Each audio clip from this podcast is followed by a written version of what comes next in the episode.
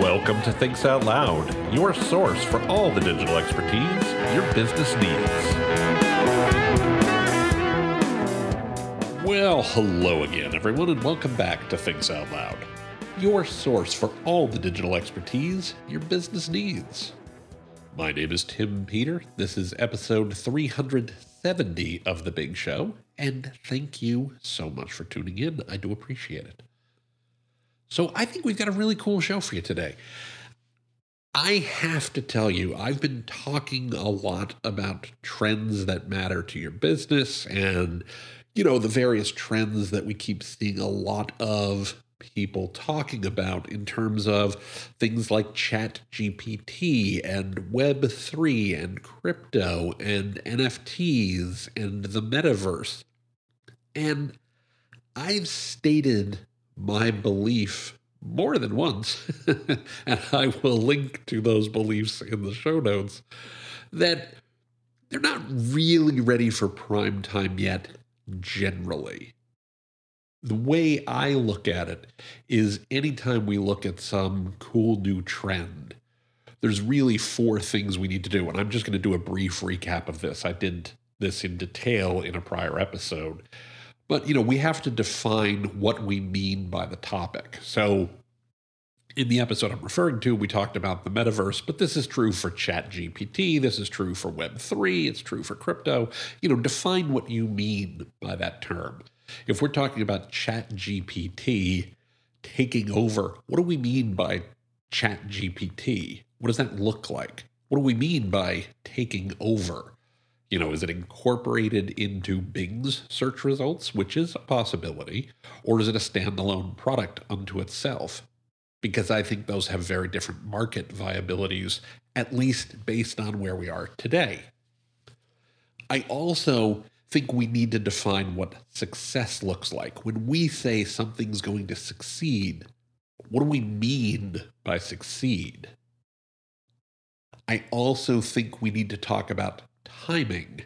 When we say X will succeed, when do we think that's going to happen for some given definition of success?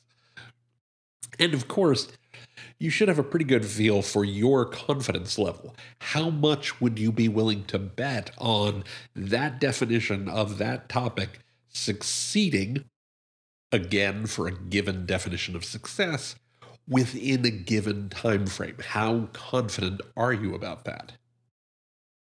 Now, the reason I'm bringing all of this up is I could be wrong. I may not be right about any of this. For one thing, and, and the important thing here is these are already here in some way or other. There are businesses today using some of these technologies, using some of these tools to drive awareness for their brands, and in some cases, reach new customer groups. They may even be using it to make money right now. So, you know, I'm pretty confident that these items will succeed at some point, and they may become more prevalent in our day to day lives. It's also true that there may be opportunities you should be looking at. We're already seeing augmented reality, which to me is a pretty big part of the metaverse, in use today in things like Google Maps and Google Lens. So there's opportunities there for you to capture, for you to build upon. Now, I want to be fair. I don't think you should throw everything at it right away. You've heard me talk many times on the show, including last week, about the value of a core and explore approach where you put most of your energies, most of your efforts, most of your budget, most of your resources towards things that are core 80%, 90% towards the things that you know work today. And you hold back some budget, some resources, some energy, some efforts for things that you want to test. And here's the thing you don't need to wait for permission to test some of these ideas. You have to look at the ones that make sense for you. You have to say, hey, these are some ideas that we think are worth paying some attention to. It doesn't make sense for you to put all of your energy or resources or budget into Web3 or crypto or NFTs or the metaverse or Chat GPT, even as exciting as it may be right at the moment. It's also okay to explore. It's okay to spend a small fraction of your time, energy, resources, and budget on these to test. Just don't gamble with money you don't want to lose. You just shouldn't feel like you need to wait for the perfect moment either. One of the great things about Core and Explore is you get to learn, you get to practice, you get to see what might work for you in a somewhat more low risk environment.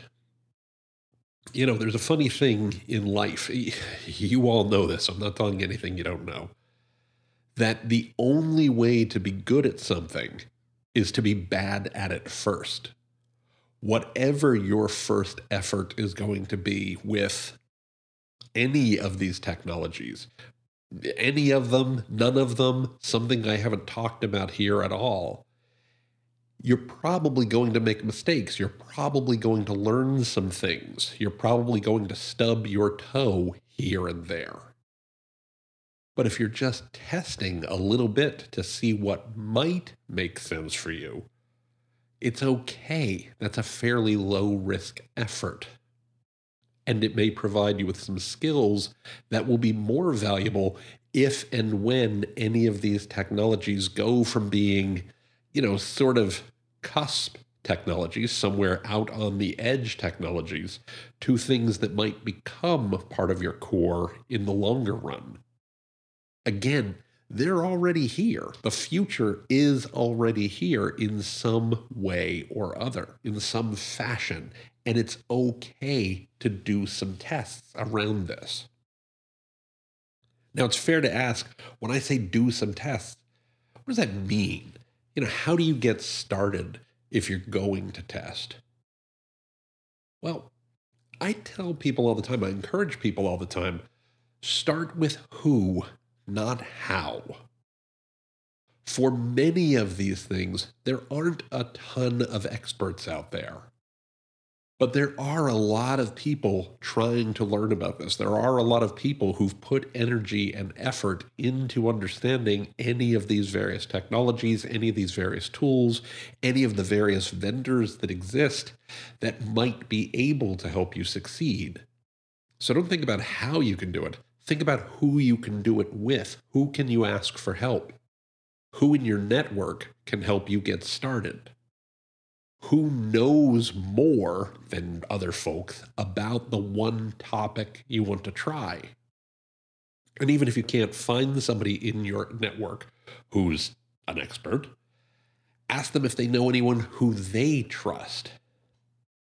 And if your answer still is nobody, then think about who wants to learn, who within your organization wants to have an opportunity to get better at these things, to learn a new, a potentially new and valuable skill.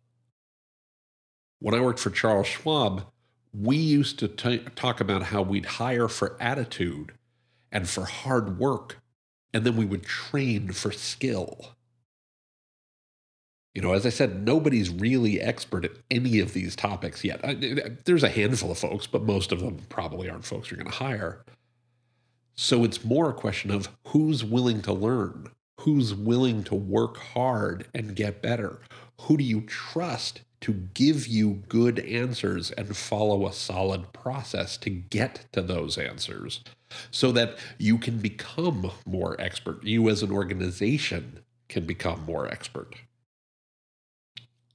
The next thing you want to do once you've thought about the who is define what success looks like. Just as I said in assessing these tools, if you are to conduct a project using one of them or a test using them, what do you mean by a successful test? And it's okay for success to be defined at this point as better understanding of how we might use it. You know, if your if your definition of success is it's going to contribute materially to earnings this quarter, that might not be realistic.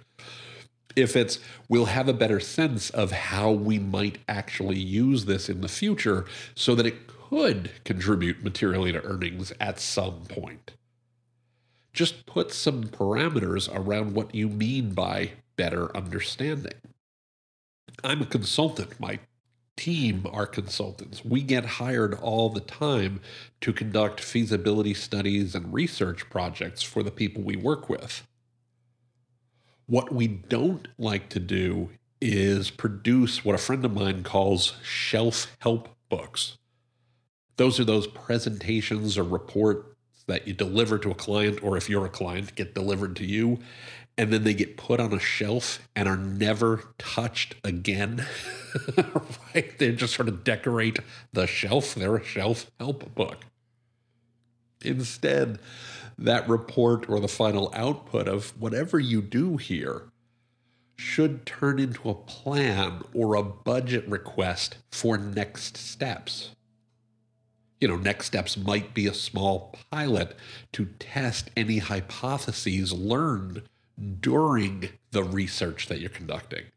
It might be a small budget request to pilot a couple of concepts.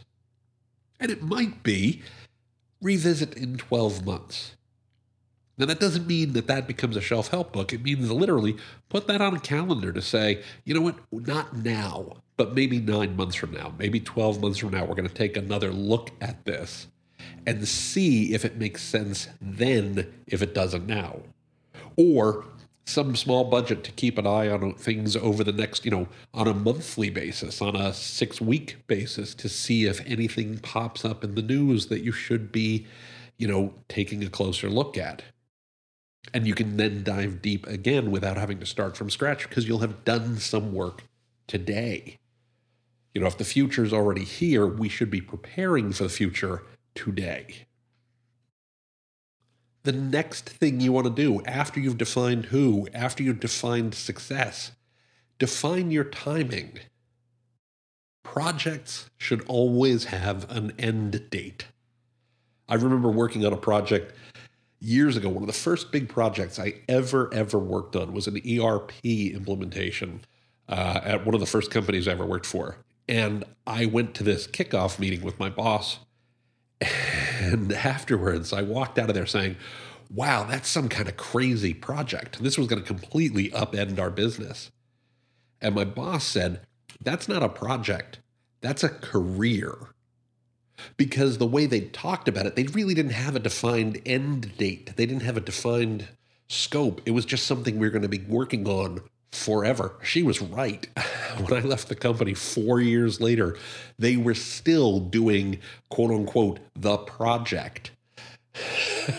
that's not a project, that's a career. Don't make the work you're doing here open ended.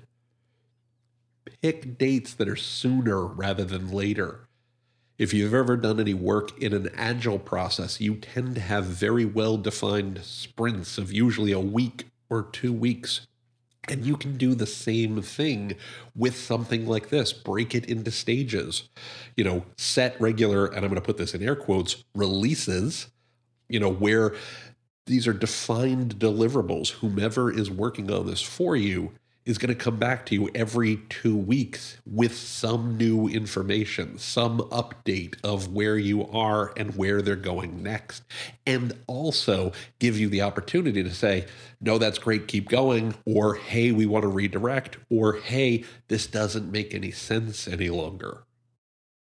So the first set could be just identify companies who've already launched successful projects in the area you're thinking about again with a clear definition of what they mean by successful.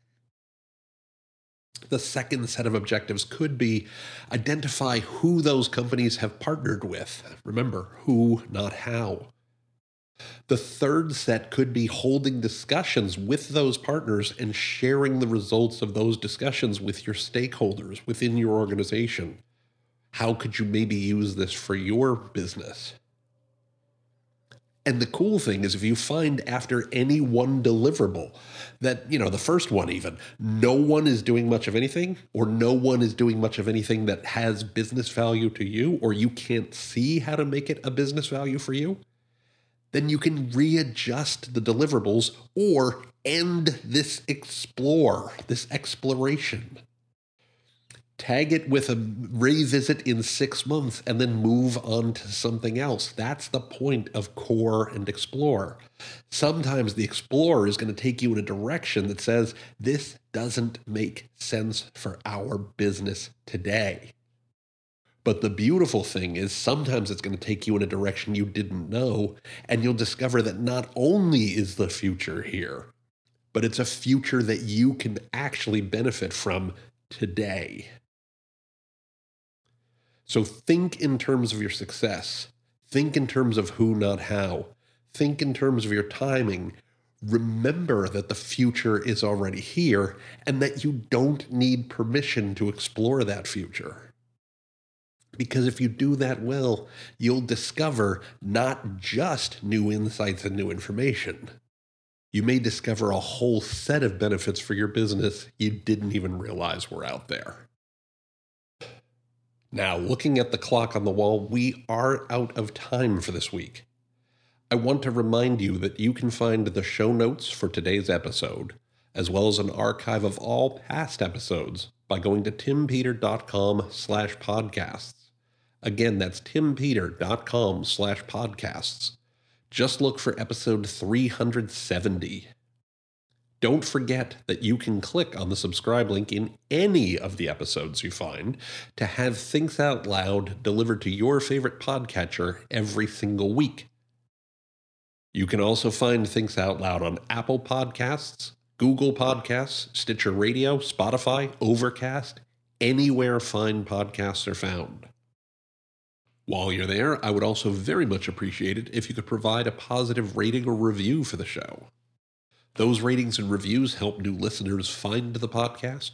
They help them understand what the show's all about and help get the word out and it helps to grow our community. And it means so very, very much to me. I really appreciate you helping to make Thinks Out Loud a better place for everyone involved. So thank you very, very much for that.